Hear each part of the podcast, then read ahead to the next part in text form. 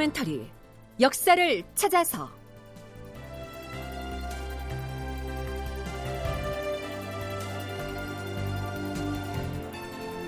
제 725편 북방이 수상하다. 이탄계의 반란. 극본 이상락 연출 황영선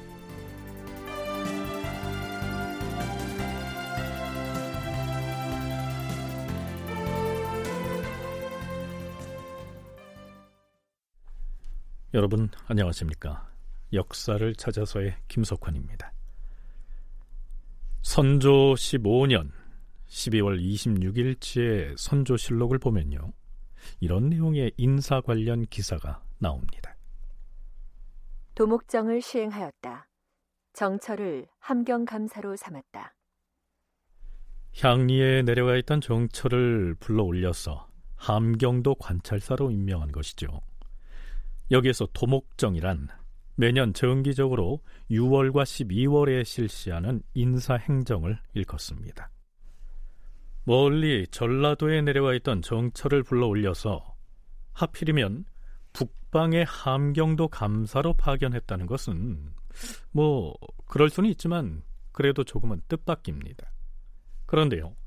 며칠 뒤인 선조 16년 1월의 인사 조치는 그보다 조금 더 뜻밖입니다.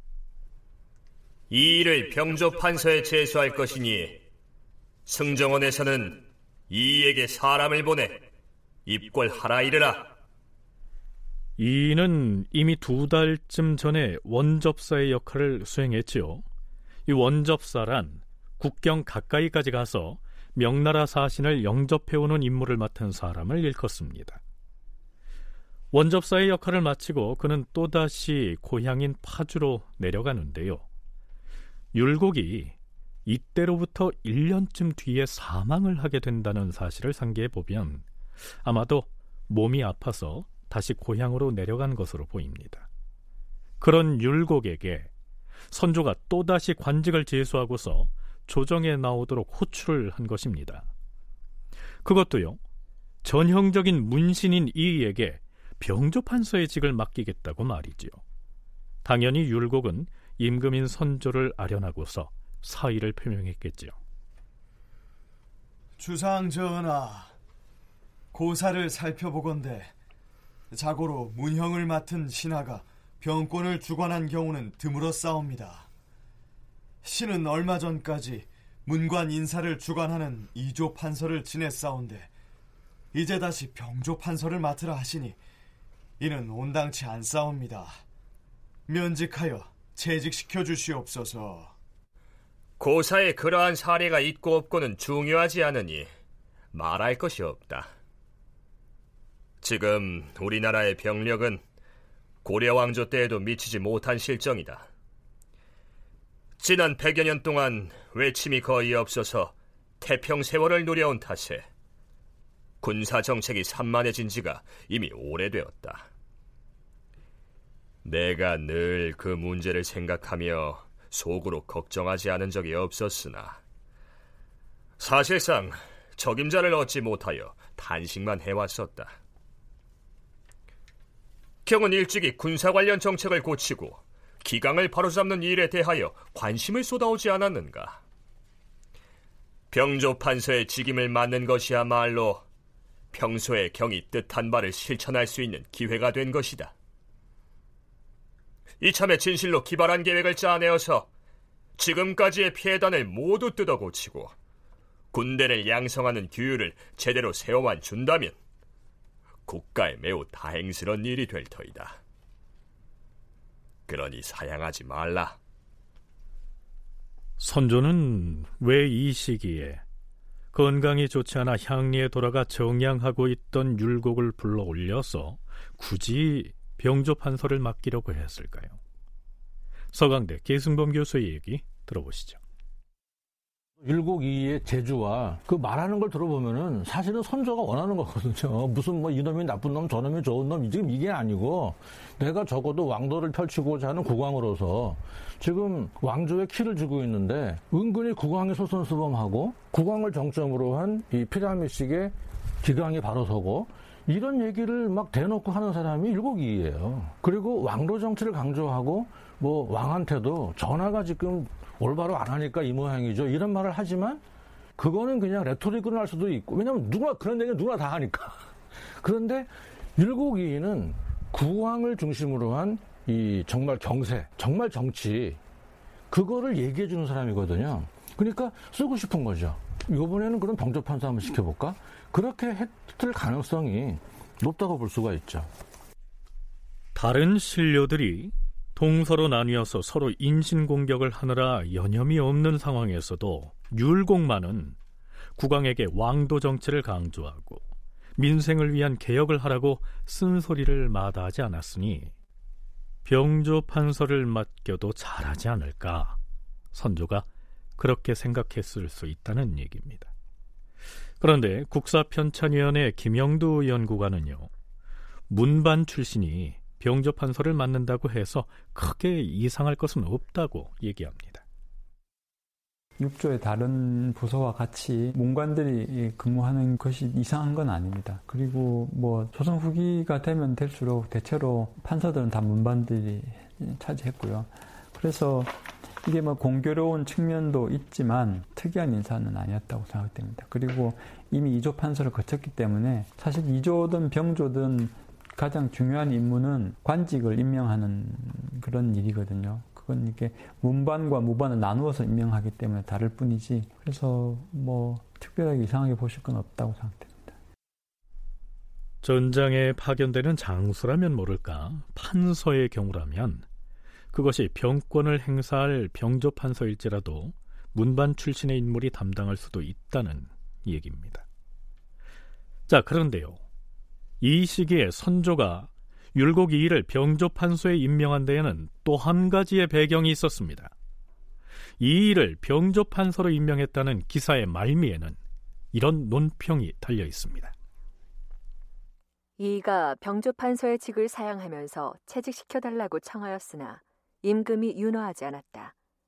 그런데다 또한 북쪽 변방에 경보가 있었으므로 마침내 이인은 감히 다시 사양하지 못하고 수락하였다. 북쪽 변방에 비상한 상황이 발생해서 경보가 날아들었다는 것인데요. 대체 북방에서 무슨 일이 생겼다는 것일까요?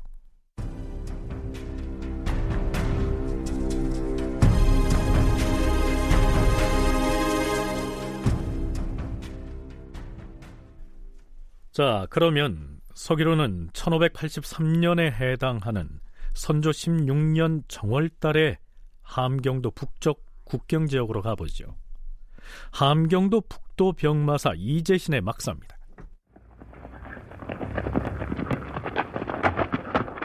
와, 와, 와, 와, 와, 와.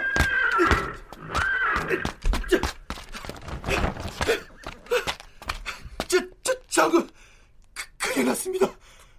큰일이라니. 무슨 일이 생겼다는 말이냐? 지금 아산보의 상황이 매우 위태롭습니다.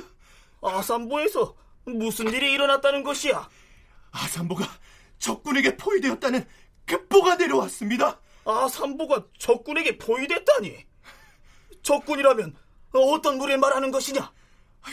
적군이 누구겠습니까? 저 두만강 건너 야인들이지요.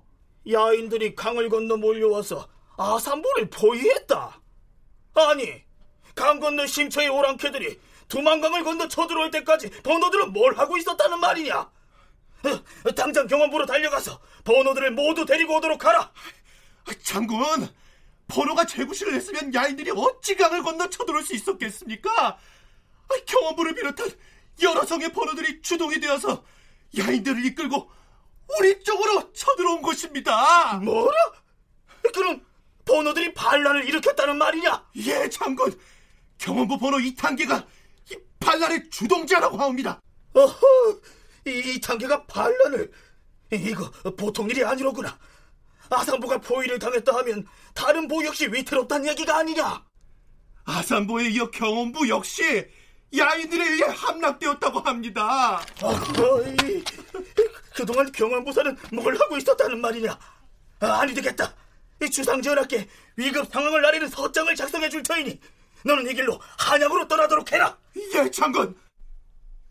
자, 이렇게 해서 북방 국경지대 위급한 상황이 조정에 전해집니다. 그런데요. 앞에서 드라마로 구성해서 들려드린 내용 중에 좀 생소한 말들이 등장하지요. 먼저 야인은 옛날 두만강과 압록강 북쪽에 살았던 여진족을 일컫는 말이고요. 아산보가 포위됐다고 했는데요. 여기서 보란 국경을 따라서 군데군데 설치한 작은 요새를 말합니다. 그리고 심처의 오랑캐란 두만강 넘어 깊숙한 곳에 거주하는 여진족을 지칭하지요. 자, 그렇다면 번호는 또 무슨 말일까요? 명나라와 조선은 군신 상하 관계예요. 그러니까 황제가 국왕을 책봉을 하고 우리는 조공을 바치고 이제 신복하는 관계죠. 그러면 중국 입장에서 보면은 왜 이런 조공 책봉 관계를 맺느냐? 중국을 사이로부터 이제 지켜주는 울타리 역할을 하는 조그만 제후국이 필요한 것들이신데요. 그러니까 명나라에서 볼 때 조선은 동쪽 울타리 역할을 해야 하는 번국인데 이 번자가 울타리 번자하죠. 그리고 나라 국자인데 번국이 그런 의미예요. 항상 우리가 중앙에 있고 천명을 받았고 그런데 무식한 오랑캐가 천지 사방에 깔려 있지. 그런 무식한 오랑캐 야만인들로부터 중국을 지키기 위해서는 튼튼한 울타리가 필요한데 순전히 중국을 중심으로 한 중화주의의 관점에서 볼 때 고려나 조선은 중국의 울타리 구실을 해주는 제후국으로 울타리 번자를 써서 번국이라고 일컫는다. 그 얘기입니다. 물론 기분 좋은 호칭은 아니니까 우리 스스로가 번국임을 자처하지는 않지요. 자 그렇다면 나라 국자 대신에 오랑캐 호자를 쓰는 이 번호가 무슨 의미인지 뭐 조금은 이해할 만하지요. 압록강과 두만강을 지켜야 하는데 그리고 경상도 해안을 지켜야 하지 않습니까? 그러니까 우리가 스시마한테 쌀을 주고 무역을 허락해주고 스시마 도조한테 우리의 뭐 물론 허직이지만 가선 대분이 이런 직급을 주는 게 똑같은 거예요. 너희는 자꾸 변방 소요시키지 말고 우리의 울타리가 되어라. 또 저 북조 여준족한테도 니네 자꾸 까불지 말고 우리한테 귀순해. 그런데 이제 두만강 남쪽에 있는 애들은 완전히 조선화 시켜버리는 거고 완전히 두만강 건너에다가 이제 울타리를 치는데 거기에 순응해서 조선에 귀의해서 조선에 좀 직접도 받고 무역도 좀 하고 하면서 조선과 관계가 없는 더 북쪽이나 더 심신 산골에 있는 여진족들이 약탈을 하러 올 때 이 번호가 막아주는 그러면 북방의 여진족은 어떻게 관리했을까요? 세종 때에 두만강변을 따라서 육진을 개척한 과정은 이미 상세히 소개했었는데요. 진지만 설치해 둔다고 우리의 영토가 되는 것은 아니고요. 사람이 이주해서 살아야 하지 않겠습니까? 국사편찬위원회 김영도 편사연구관의 얘기입니다. 가급적이면 이제 남쪽에서 백성들을 사민해서 거기를 영토로 만들려고 했고요. 그 번호라고 하는 거는 우리하고 좀 가급적 잘 지내는 여진족들을 주변에 세워서 통제하게 했다고 이렇게 할 수 있는데 왜냐하면 조선 전기에는 일본에서도 그렇고 북쪽 여진들도 그렇고 정기적으로 서울까지 와서 사신들이 와서 이제 왕하고 만나고 여러 가지 외교 관계를 유지했거든요. 이때도 문제가 생겼을 때도 그 서울에 왔다가 돌아가는 이 지역의 여진족들을 함경도에 억류하고 하게 하는 이런 조치를 취하기도 하거든요. 그래서 예, 그런 외교 관계를 통해서 이제 이른바 4대 교린할 때 교린 음, 정책이죠. 충청, 전라, 경상 등 하삼도의 백성들을 삼인시켜서 즉 강제 이주시켜서 육진 지역에 살게 했지만 그럼에도 불구하고 강 건너에 거주하고 있던 여진족들의 침공이 빈번해지자 여진족 출신의 인물들을 조선에 귀화시켜서 우리가 대접을 잘해줄 테니까 강 건너 심처의 야인들이 국경을 넘어서 쳐들어오는 것을 너희들이 앞장서서 좀 막아달라. 이렇게 임무를 부여했던 것이지요. 그들이 조선의 울타리 구실을 해주는 오랑캐, 즉 번호가 되는 것입니다. 두만강을 쭉 따라가지고 요새를 이제 딱 일정한 거리를 두고 물론 자연 지리를 감안하지만 대충 이렇게 볼을 만들어서 지키고 있는 건데 그러면 조선군이 나가 있잖아요. 그러면 지금의 함경북도니 뭐 함경도 일대에는 솔직히 대부분 여진족이란 말이죠. 근데 조선이 된 거예요. 그러니까 지금식으로 말하면 여진이 영어 발음으로 Jurchen이거든요. 그러니까 Jurchen Korean이 된 거예요. 마치 한국 사람이 미국에 이민 가서 거기 시민권을 따서 그 나라 국민이 되면 Korean American이 되는 거죠. 마찬가지로 Jurchen Korean이 많이 있는 거예요. 그거는 세월이 흘러가면서 이제 자기들도 Jurchen 말을 잃어버리고 코리아에 동화되어 온 사람들이죠. 자, 이제 번호의 의미를 이해하시겠죠? 바로 그 번호들 중에서 경원부 번호 2단계를 비롯한 몇몇 번호들이 작당을 해서 반란을 일으킨 것입니다.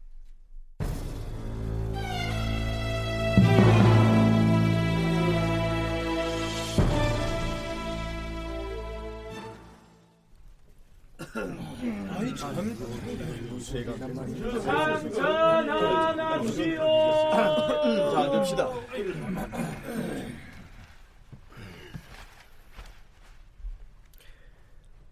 어제 경들과 면대하여 북방의 사태를 논의할 때 어떤 이는 전하, 두만강 유역에 살고 있는 이 번호들은 그저 우리 땅에 깊숙이 들어와 살고 있는 오랑캐일 뿐이옵니다. 그 자들이 반란을 일으켰다고 하는데 그들이 무슨 세력이 있어서 배반을 꾀하겠사옵니까? 그럴 리가 없사옵니다. 이렇게 말했으나 지금 침공해온 도적들의 위세를 보아하니 번호가 주동이 되어서 반란을 일으킨 것이 틀림없다. 전해오는 말 중에 우리 결의부치가 아니면 우리와 같은 마음일 수 없다라고 하지 않았는가?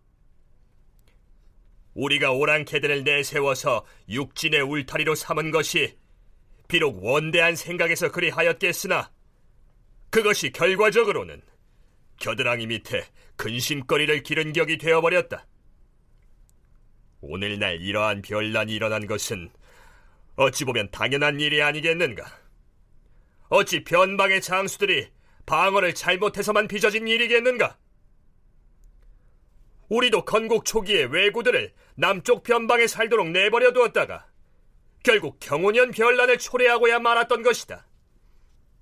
이는 우리가 거울 삼아서 분명히 되돌아봐야 할 문제라 할 것이다. 네, 여기에서 선조가 말한 경호년의 변란이란 중종 때 외인들이 일으킨 삼포외란을 일컫습니다. 하오나 전하, 그 번호들이 그동안 육진을 지키는 울타리 구실을 해왔사옵니다. 그들에게 의탁하지 않고서는 육진을 지키기가 어려운 형편이옵니다. 기왕 우리나라에 충성을 바치기로 하고 100여 년에 걸쳐 우리 호적에 이름을 올리고 살아온 자들에 대해서는 지금껏 해온 대로 어루만져 주어야 할 그런데 것이... 그 자들이 바로 배은망덕을 하지 않았는가? 그들이 우리의 성읍을 짓밟고 우리 백성들을 죽이고 노략질을 하였으니 이제 그 죄악이 찰대로 차서 넘친 것이다. 지금 만약 그들의 죄를 다스려 징계하지 아니한다면 뒤에는 반드시 더욱더 흉악함을 드러낼 것이며 다른 여러 번호들도 우리나라의 위세를 우습게 보고서 무서워할 것이 없다고 여기고는 모두 다 은혜를 배반하고 덤겨댈 마음을 품을 것이다. 그러하옵니다, 전하.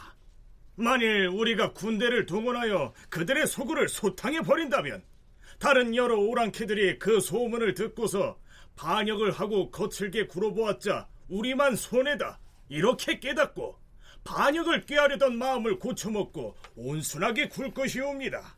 음, 옳은 얘기다. 그렇게 한번 응징을 한 다음에 서서히 온순하게 구는 오랑캐를 골라서 다시 번호로 임명하고 그들이 아무데나 출입을 하지 못하도록 엄하게 관리를 한 다음 은혜를 베풀어 어루만져 주는 것. 이렇게 하는 것이 좋은 방책이 될 것이다. 하오나 무력으로 그들을 응징하면은 육진 지역에서 전쟁의 참화가 계속될 것이옵니다. 옛 선현이 말하기를 군주는 다스리지 않음으로써 다스림을 삼는 것이다 라고 하여 싸운데 예로부터 반란을 일으킨 자를 치지 않고도 나라를 잘 다스린 자가 있었다는 말을 과인은 들어보지 못하였도다. 아무런 까닭 없이 군대를 일으키자는 것이 아니지 않은가? 선연이 했다는 그 말은 지금 이 오랑캐 도적들을 토벌하는 일과는 관계가 없는 말이다.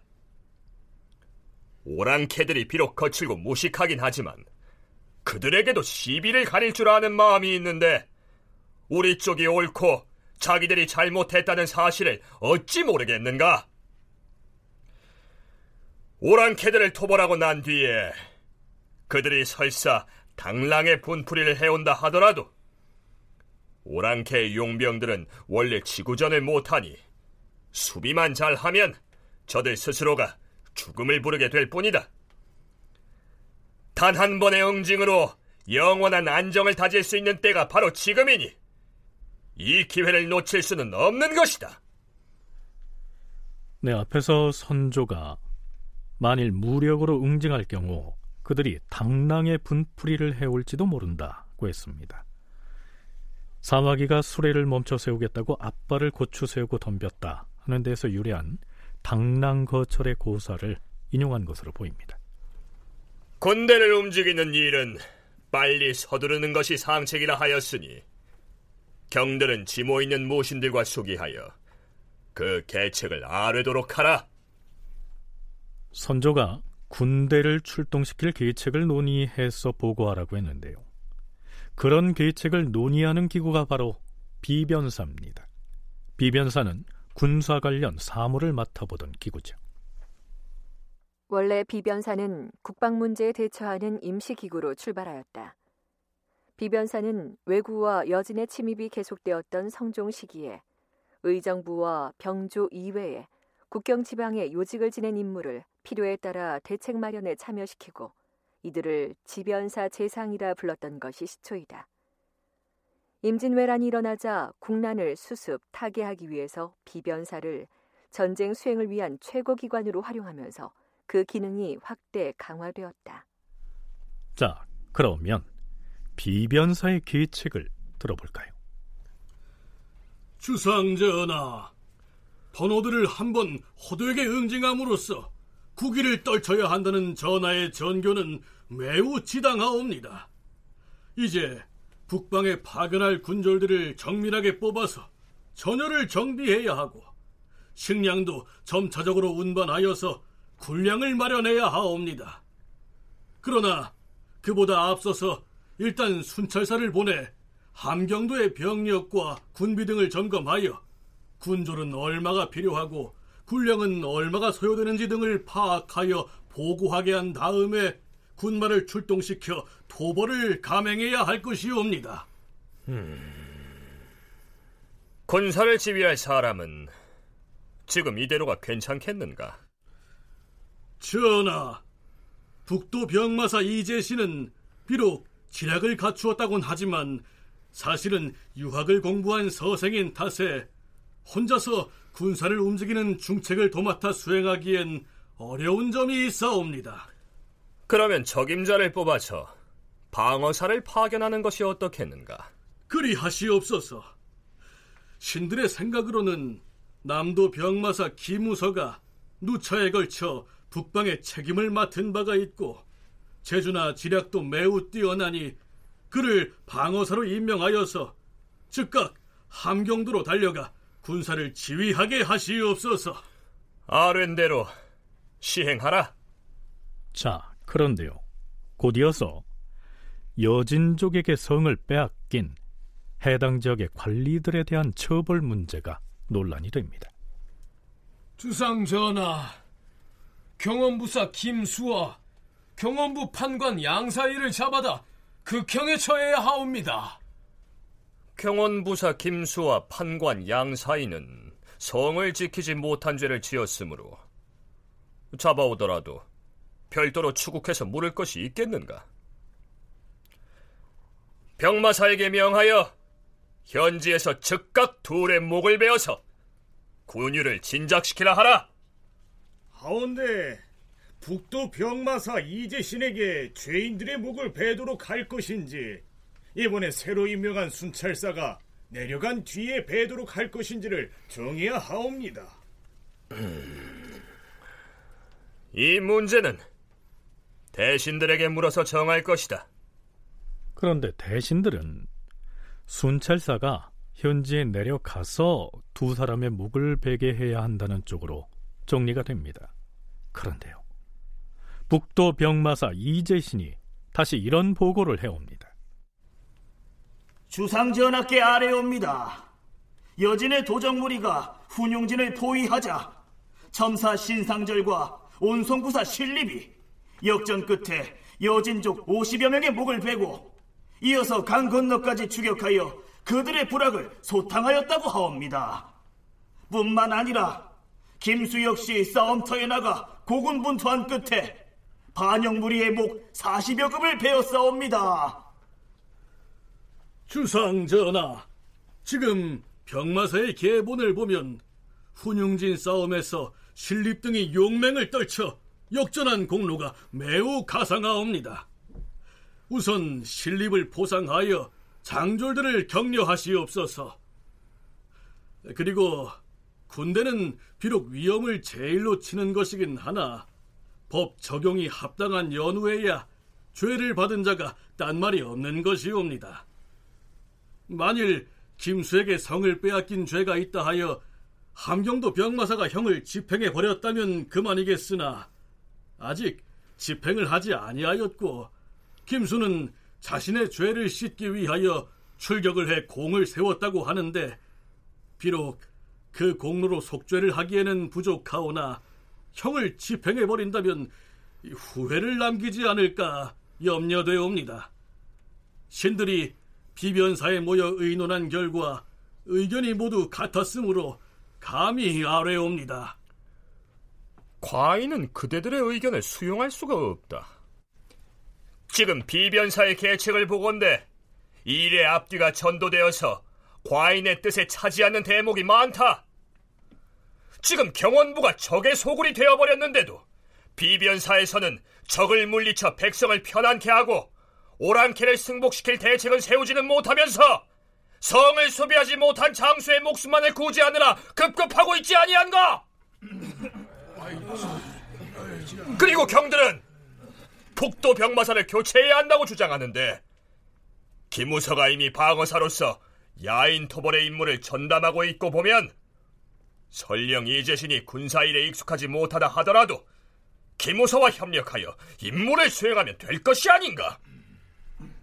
국왕의 선조의 입장은 뭐냐면 지금 당신들이 그걸 논의할 게 아니고 그건 난을 진압한 다음에도 되는 거고. 아니 지금 일단 급보가 올라오는데 난을 진압할 대책을 세워라. 바꿔 말하면 군대를 어떻게 증파하겠으며 지휘관을 누굴 삼아야 하고 어떤 전략을 짜야 하고 우리가 그 야전 사령관으로 내려가는 사람에게 국왕인 내가 어떤 지시를 내려야 하고 이런 뭐 군량을 어떻게 보급하고 뭐 이런 얘기를 해야 하는데 니네들은 왜 자꾸 이렇게 그 현지에서 지금 그 니탄계의 난을 접하고 있는 몇몇 장수들 즉 자기들과 끈이 닿아 있는 그 사람들 중에서 누구는 처벌하고 누구는 봐주고 누구는 상을 주고 이런 얘기만 하고 있냐는 거예요.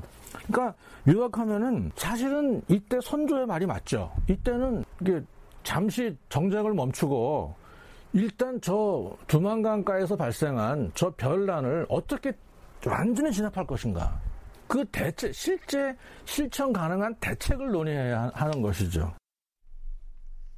그럼에도 불구하고 그러한 논란은 그치지 않습니다. 이번엔 사헌부와 사간원의 간관들이 북도 병마사 이재신을 탄핵하고 나섭니다. 전하, 북도 병마사 이재신은 거칠고 난폭하며 사나운 성적을 타고난 자이옵니다. 북방의 수비를 담당하면서 오직 위험과 학대만을 일삼아왔으므로 부하들로부터 인심을 잃었사옵고 여진의 번호들이 그를 원망하여 이번에 배반을 하였으니 오늘날의 변란을 야기한 것은 실상 이재신 때문이옵니다. 그렇사옵니다. 이재신은 변란이 일어나자 겁을 먹고 위축된 채 속수무책이었는데 지극히 가까운 거리에 있는 외로운 성이 함락되는데도 달려가 구해주지 못하였사옵니다. 장졸들의 생사 여부와 사람과 가축이 노략질 당하는 것도 전혀 알지 못한 채 조정에 보고한 계문도 앞뒤의 사건들이 뒤바뀌고 창란되어서 어떻게 조치할지를 몰랐음이 드러납니다.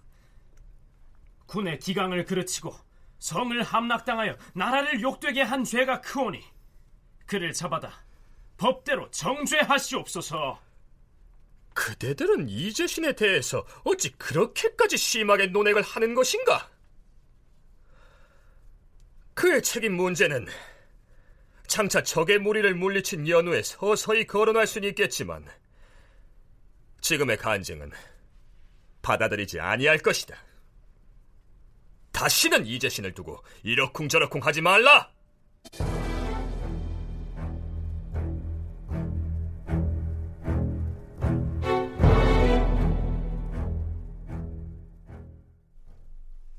그렇다면 북방의 사태에 대한 병조의 계책은 무엇이었을까요? 이때 병조 판서는 율곡 이이였지요. 전하, 스스로 자원하여 육진 지역으로 가서 방어에 임한 자들에게는 만 3년이 지나면 서울은 과거에 응할 수 있도록 허락하고 공사처는 종량을 하게 하시옵소서. 매우 파격적인 제안입니다. 우리 속담에 당장 삼수갑산에 가더라도 라고 하는 말이 있지요. 삼수와 갑산은 각각 육진 중에 하나씩이 설치된 지역이지요. 워낙 척박하고 살기가 힘들어서 군인들의 경우에도 이 두만강변에 설치된 육진 지역에는 아무도 가려고 하지 않았지요. 그래서 율곡이 생각해낸 방안이 바로 서울 허통과 공사천의 종량입니다. 본래 조선 사회에서는 양반의 자손이라고 해도 첩의 몸에서 태어난 사람은 벼슬을 하지 못하게 금하고 있었습니다. 그런데 이 육진 지역에 가서 3년 동안 군인으로 복무를 하면 서울의 경우에는 과거 시험을 볼 수 있게 해주고 공노비나 산노비의 경우에는 종양, 즉 천민의 신분을 벗어나 양인이 되는 길을 열어주자 이런 제안입니다. 함경도 방어가 왜 안 되느냐. 뭐 전술 전략 그런 차원보다도 기본적으로 완전 무장한 상비군이 너무 없는 거예요. 번호만 믿고 있는 거죠. 상비군이 없다. 그러면은 군대를 증강해야 하겠죠? 그리고 한양에서 파견하거나 한양에도 뭐 군대가 별로 없고 또 그리고 뭐 그 하산도다 충청 경상 전라도에서 그런 군대를 뽑아서 보낸다. 그럼 민심이 흉흉해진다는 겁니다. 그러니까 그런 방법이 뭐냐? 군대 안 가는 사람들 중에서 사회에서 버림받은 사람들 누구냐? 서울이죠. 그렇지만 대부분 양반 아버지는 부잣집 양반들이잖아요. 그러니까 서울들에게 그러면은 함경도에 가서 3년간 상비군으로 복무해라. 지금으로 말하면 군복무 3년 해라. 그러면 너 서울 딱지 떼주겠다. 과거도 볼 수 있고. 율곡의 이 제안은 받아들여졌을까요? 아니었습니다. 실록에서는 사헌부와 사관원 등 양사가 거행하지 말 것을 청하였으므로 임금이 윤호하지 않았다. 이렇게 나와 있습니다. 사실 선조의 입장에서는 율곡의 이러한 주장을 내심으로는 받아들이고 싶지 않았을까요? 현대 한국인이 보면 당연히 율곡이가 제시한 이 타겟책이 사실은 적절하죠. 적절한데 당시 우리 기준으로 보면 안 되고 당시 조선 왕조가 어떤 사회 국가 사회 질서를 유지하는 근간이 신분제거든요. 신분제인데 국왕은 그럼 해야 할 일이 뭐냐? 지금 조선이라는 국가 왕조 국가를 지탱해주는 사회 신분 질서를 튼튼하게 수호한 책임이 있지 국왕이 앞장서서 뭐 이렇게 편법을 사용해서 너 이거 하면 내가 풀어줄게 이런 식으로 자꾸 하면은 누가 국왕과 그 양반 엘리트에게 순종하겠어요. 그런 문제가 발생하는 겁니다. 그래서 원론적으로 이런 제안이 올라올 때 선조가 어 이건 정말 어쩔 수 없는 괜찮은 방도다. 잠깐 어떻게 권도로서 살 수밖에 없다. 생각했다 할지라도 문무 백관들 앞에서 한 번쯤은 거절을 해야 채통이 섭니다. 조선의 선비 사회를 지탱한 것이 바로 신분제이고 국왕은 상하 귀천의 그 신분 제도를 보호하고 유지할 의무가 있는데 서울을 허통하고 노비들을 양인으로 만들어 주자는 이의 주장을 뭐 설령 타당하다고 여겼을지라도 선조가 덥석 받아들일 수는 없었다는 얘기입니다. 그렇지만 국가적인 위기 국면을 타개하려고 절실하게 제안했던 그 계책을 슬그머니 거두어 드리고 말 율곡도 아니었습니다.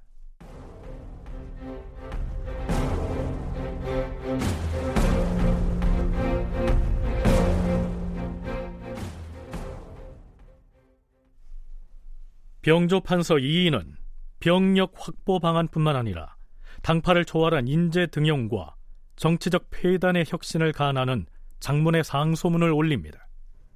전하, 오늘날 위아래 할 것 없이 모두 경원부에서 일어난 번호의 반란 문제로 근심을 하고 있사옵니다.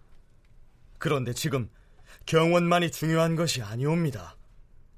온 나라의 위태로운 상황이 경원과 다를 것이 없사옵니다. 조정의 고관 대작과 대관을 임명할 때 적임자를 신중히 골라 임명하지 아니하고 적당히 인원수나 채우고 결혼이나 메꾸고 있는 형편이옵니다. 아침에 임명하였다가 채직하고 저녁에 다시 임명하는 실정이니 앉았던 자리가 따뜻해질 겨를도 없이 바뀌고 있어옵니다. 관직을 받은 사람은 그저 노닥거리면서 세월만 보내기 때문에 온갖 법도와 기강이 모두 해이해지고 있사옵니다. 어찌 함경도의 경원이 온 나라보다 중하며 변방의 장수가 육조의 판서들이나 대간보다 더 중하게 싸웁니까? 어찌 경원을 근심하는 것처럼 나라를 근심하지 않는 것이옵니까? 율곡은 대신이나 대간은 물론 임금인 선조에게도 가차없는 비판을 가하는데요. 상소문 곳곳에 그의 비장한 마음이 나타납니다. 전하, 신이 근래 한스럽게 여기는 것은 전하께서 명철하신 식견을 가지고도 백성을 위하여 분발하지 아니하시고 가만히 앉아서 나라가 망하는 것을 기다리면서 새로운 대책을 세우지 않는 점이옵니다. 만약 전하께서 신이 제시한 계책들을 다 채택하시어서 3년 동안 흔들림 없이 시행한 다음에도 백성의 생활이 불안하고 병력 양성이 뜻대로 되지 않는다면 신에게 어떠한 형벌을 가하더라도 신은 진실로 마음속으로 달갑게 여기겠사옵니다. 삼가 바라건대 전하께서는 비록 이 사람을 변변치 않다고 여기시더라도 신이 한 말까지 폐기하지는 마시고 다시 깊이 생각하시옵소서. 이렇게 운을 뗀 율곡은 늘 해왔듯이 군인을 양성하는 것, 즉 양병의 중요성을 극구 주장하면서 여러 가지 방안을 제시하지요. 앞에서 북도 병마사 이재신이 군사 업무에 서투르다고 해서 여진족 토벌을 지휘할 순찰사를 별도로 임명해서 내려보내지 않았습니까? 그 문제 해결 방안을 율곡은 이렇게 제시합니다. 이는 큰 고을마다 병영을 설치하여서 병마사로 하여금 고을 수령을 겸임하게 해야 한다고 주장하였다. 그렇게 하는 것이야말로 오늘날 군사력을 되살릴 수 있는 가장 훌륭한 계책임을 강조하였다. 그러고 나서 율곡은 당면 문제인 경원부 사태를 언급하지요. 전하, 만약 경원에서 반란을 일으킨 하찮은 오랑캐들이 끝내 잘못을 뉘우치지 않고 다른 진영의 번호들까지 부추겨서 들고 일어난다면 함경도의 병력만으로는 결코 지탱할 수가 없을 것이옵니다. 그렇다고 해서 지금 구원병을 보내자니 훈련도 안 된 백성을 그곳에 몰아넣기가 어려운 형편이고 식량을 실어 보내자니 이 전리의 먼 길로 양식을 운반하기가 매우 어려운 형편이옵니다. 이처럼 비상한 때에 일상적인 규정에만 얽매인다면 잠깐 사이에 일을 크게 그르치고 말 것이옵니다. 특이한 것은 지금 당장 그 북쪽에서 여진족하고 전쟁을 해야 되는데 함경도까지 군사를 보내야 되고 군량미를 보내야 되지 않습니까? 그런데 현재 훈련이 되어 있는 군사가 모자라기 때문에 농민들을 모집해야 되는 입장이고 그 다음에 함경도까지 군량비를 가지고 가는 사람도 구해야 되는 측면이 있고 하니까 여러 가지 문제가 있으니까 급하게 이제 변통책이라고 낸 것인데 그 서울들하고 공사 노비들을 나중에 근무를 하고 나면 뭐 과거에 나갈 수 있게 해준다거나 아니면 양민으로 송량해준다거나 이런 조건을 내걸고 이제 그 사람들을 자발적으로 이제 나서게 만들려고 하는 것이죠. 여기 보면 두 가지 방법이 있는데 실제로 무예에 능한 사람들은 그렇게 군대로 어, 자원하게 하고 그렇지 못한 사람들은 곡식을 낼 수도 있게 이렇게 하고 있습니다. 서울이나 공노비 혹은 산호비 중에서 무예 실력을 어느 정도 갖춘 사람을 우선 모집해서 변방 근무를 하게 하는 것이 율곡이 내세운 첫 번째 계책입니다. 전하, 서울과 공노비, 산호비들 중에서 무죄가 있는 자를 모집하여서 스스로 각자의 식량을 준비해서 남쪽과 북쪽 변경으로 파견하여 외적을 방비하게 하는 것이옵니다. 함경도나 평안도 등 북방 지역의 경우 1년만 근무하면 서울에게 과거볼 기회를 주고 노비는 양인이 되게 해주면 될 것이옵니다. 음... 그런데 만일 변방에 가서 방위를 하겠다는 응모자들이 많아서 예상보다 그 수가 넘치면 어찌할 것인가? 응모자가 많으면 병주에서 각자의 무예를 겨루어서 시험을 한 뒤에 보내면 될 것이옵니다. 음. 그리고 노비의 경우 공노비는 면천시켜서 양인으로 만들어주는 것이 어려운 일은 아닌데 개인이 부리는 산호비는 그 주인의 허락을 받아야 하는 것이 아닌가? 그렇사옵니다, 전하. 산호비의 경우에는 반드시 노비의 주인이 병주에 단자를 올린 다음 무예를 겨루는 시험장에 나가는 것을 허락하게 함으로써 시험을 핑계로 도주하는 등 주인을 배반하는 종이 없게 하면 될 것이옵니다.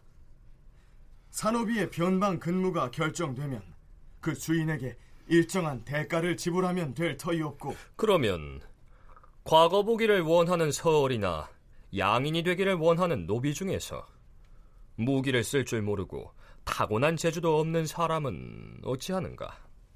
무죄가 없는 경우에는 그 대신 남쪽 변방과 북쪽 변방의 군인들에게 곡식을 바치게 하면 될 것이옵니다. 그와는 별도로 군량 확보를 위한 계책을 속히 세워야 하옵니다. 100만의 대군이라도 먹을 것이 없으면 하루아침에 흩어지게 되는 것이옵니다. 지금의 국가 비축은 1년도 지택 못할 지경으로 빈약한 실정이니 나라가 나라답지 못하다는 것이 바로 이런 경우이옵니다. 이런 사정을 임금과 대소신료들이 뻔히 알면서도 재정을 늘릴 방도는 생각하지도 않고 어찌할 수 없다는 핑계만 대고 있으니 갑자기 큰 적이라도 나타나 남쪽이나 북쪽에서 돌진하여 온다면 무엇으로 군량을 조달할 것이옵니까? 어떻습니까? 이때로부터 1년 뒤에 율곡이 사망하고 그로부터 8년여 뒤에 임진왜란이 일어나는데요. 전쟁이 났을 때 병사들 먹일 군량 비축이 없어서 외적을 제대로 방비하지 못했음을 상기하면 뭐 여러 가지를 생각하게 하지요. 무엇보다 양반들의 나라인 조선에서 서울 허통과 노비 종량은 율곡이 아니면 아무나 할 수 있는 주장은 아니었습니다. 심지어는 퇴계 이황도 서울 호통에 대해서만은 반대 주장을 폈었으니까요. 서울 호통 논의가 명종 때 크게 일어나는데 대놓고 앞장서서 반대한 사람이 퇴계 이황이에요. 이런 나라가 조선이라는 나라죠. 그런 나라에서 서울 호통을 해주라고? 그러니까 성리학 정통주의를 따르는 대간에서 이거 뭐 쌍수로 들고 반대하면서 율곡이를 소인 중에 소인이라고 이제 왕을 그릇 인도하는 나쁜 왕한석 같은 놈 이런 식으로 이제 하는 거죠. 또 공사천입니다. 산호비는 주인이 누굽니까? 다 양반 관료 엘리트들이죠. 그러면 얘는 내 재물인데 얘가 주인 마님 저는 이제 함경도에 가겠습니다. 그러면 이 법이 시행되면 나는 이 노비 한 구 노비 한 명만큼의 재산을 잃는 거예요. 누가 찬성하겠어요? 사실은 찬성해야 합니다. 정말 유정자라면. 자, 그러면 율곡의 이러한 주장에 대해서 임금인 선조는 어떤 반응을 보였을까요? 이제 좀 생각을 달리했을까요? 선조는 율곡과 면대하는 자리에서 이렇게 말합니다. 과인이 오늘 우연히 연전에 경이 올렸던 상소문을 찾아서 읽던 중이었는데 이번에 올린 경의 상소가 마침 들어왔다. 상소문 전반에 깃들어 있는 정성스런 내용을 보건대 용렬한 임금을 잊지 않는 경의 충정이 정말로 아름답게 여겨진다. 황공하옵니다, 전하.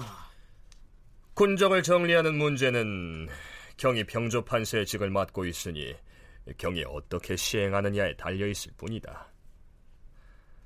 그리고 지방의 작은 주현들을 병합하는 문제는 그동안 과인이 혹시 다른 피해단을 끼치게 될까 염려하여 시행하지 못하였는데 경이 지극한 마음으로 청하여 맞이하느니 한번 시험을 해보아야겠다.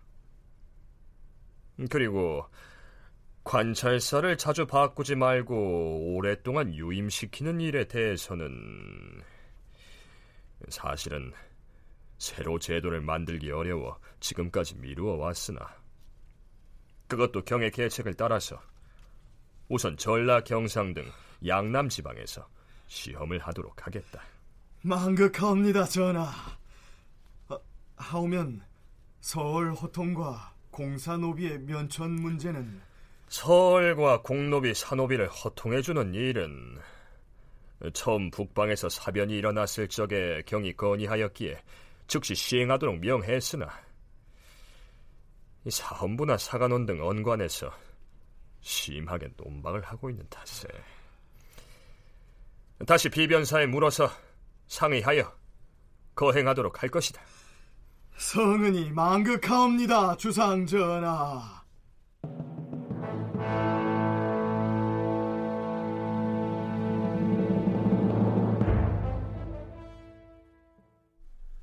앞에서 조선의 울타리 구실을 해줄 것으로 기대했던 여진족 출신 번호의 성격에 대해서 설명했었지요. 그런데 함경도의 경원부에만 해도 반란을 일으킨 이탄계 한 사람만 있었던 게 아니고요. 여러 명의 번호들이 있었습니다. 그 번호들 중 몇몇이 이때 마침 서울에 왔다가 조정에서 선물을 받아가지고 경원부로 돌아가던 중이었던 모양입니다. 주상전하, 의금부 도사가 뵙기를 청하옵니다. 들라하라. 의금부 도사는 안으로 들라는 어명이요.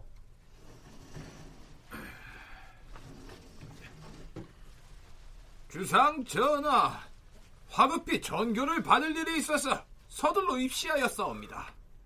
화급한 일이라 하니 주저 말고 속히 말해보라. 예, 전하. 며칠 전에 경원부에서 몇몇 번호들이 상경하였다가 지금 돌아가고 있는 중이옵니다. 어, 그랬지. 그랬었지. 그자들이 이탄기가 반란을 일으킨 바로 그 경원부에서 왔던 번호들이렸다. 그런데 왜 그냥 돌아가게 두었는가? 그땐 아직 이탄계의 반란 소식이 전해지지 않았기 때문입니다. 그런 화급한 일을 일일이 과인에게 알리고 말고 할 겨를이 어디 있겠느냐? 당장 포졸들을 데리고 쫓아가서 잡아오도록 하라. 예, 주상 전하. 어, 아니다. 그 번호들을 붙잡아서 굳이 여기까지 데려올 필요는 없다. 하오면 그자들을 어떻게 처리하올지. 놈들을 포박하여 서울에 올 것 없이 함흥무로 데리고 가서 옥에 가두도록 하라. 그런 다음 함흥부사에게 일러서 그자들의 부형에게 연락을 취하도록 하라. 경원부에서 반란을 일으켰거나 가담했던 오랑캐들을 몇 사람이라도 잡아다 바쳐야 그들을 풀어주겠다. 이렇게 말이다. 어명대로 시행하겠사옵니다, 주상 전하.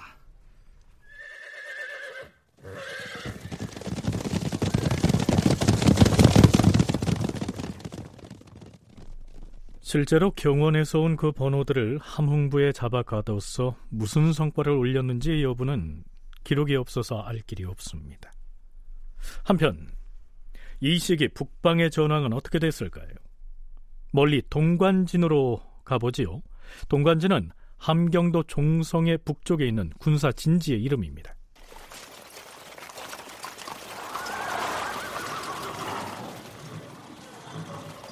오랑캐 두목 율보리가 기병 수만을 이끌고 동관진을 포위하였다. 지금 우리 성을 포위한 자들이 오랑캐 기병이라는 말이냐? 겁먹을 거 없다. 조선 정예군의 기계를 보여줄 것이다. 성문을 열어라!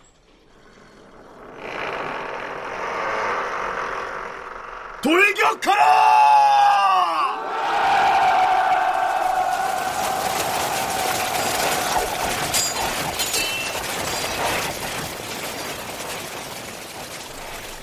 자, 그런데요.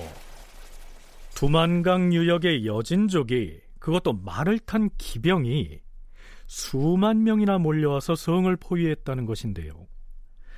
기병 수만이면 예전 수나라나 당나라에서도 쉽게 동원하기 어려울 정도로 어마어마한 대군이죠.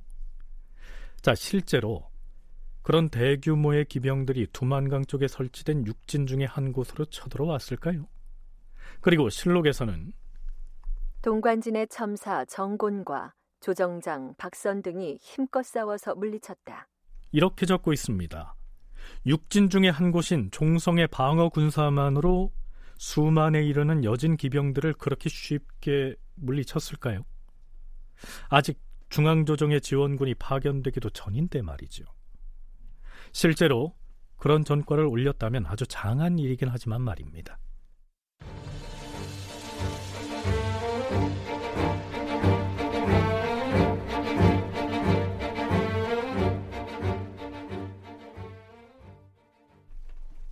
선조 16년 6월 1일 대간에서 율곡이일을 파직시켜야 한다고 공격하고 나섭니다.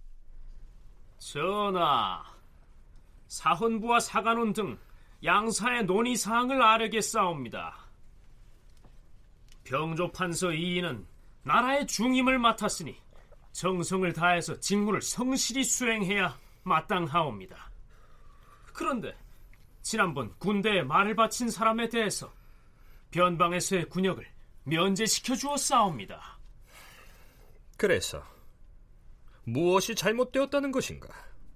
설령 병조 판서라 할지라도 군역을 면제시킬 때에는 주상전하께 아래야 하는 일이옵니다. 하운데 이는 그것이 군정에 관계되는 중요한 일인데도 아르지 아니하고 마음대로 시행하였사옵니다. 기록을 찾아보니 이런 일로 병조 판서가 처벌을 받았다는 사례가 있었사옵니다. 이는 임금을 무시한 죄를 범한 것이니 그를 파직하고 벌을 내리시옵소서.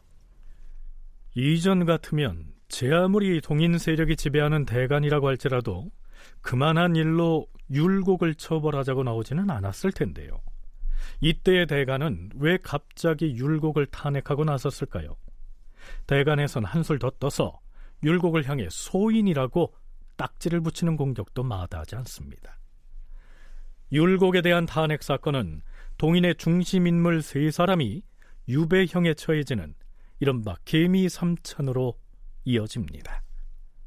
다큐멘터리 역사를 찾아서 다음 주이 시간에 계속하겠습니다.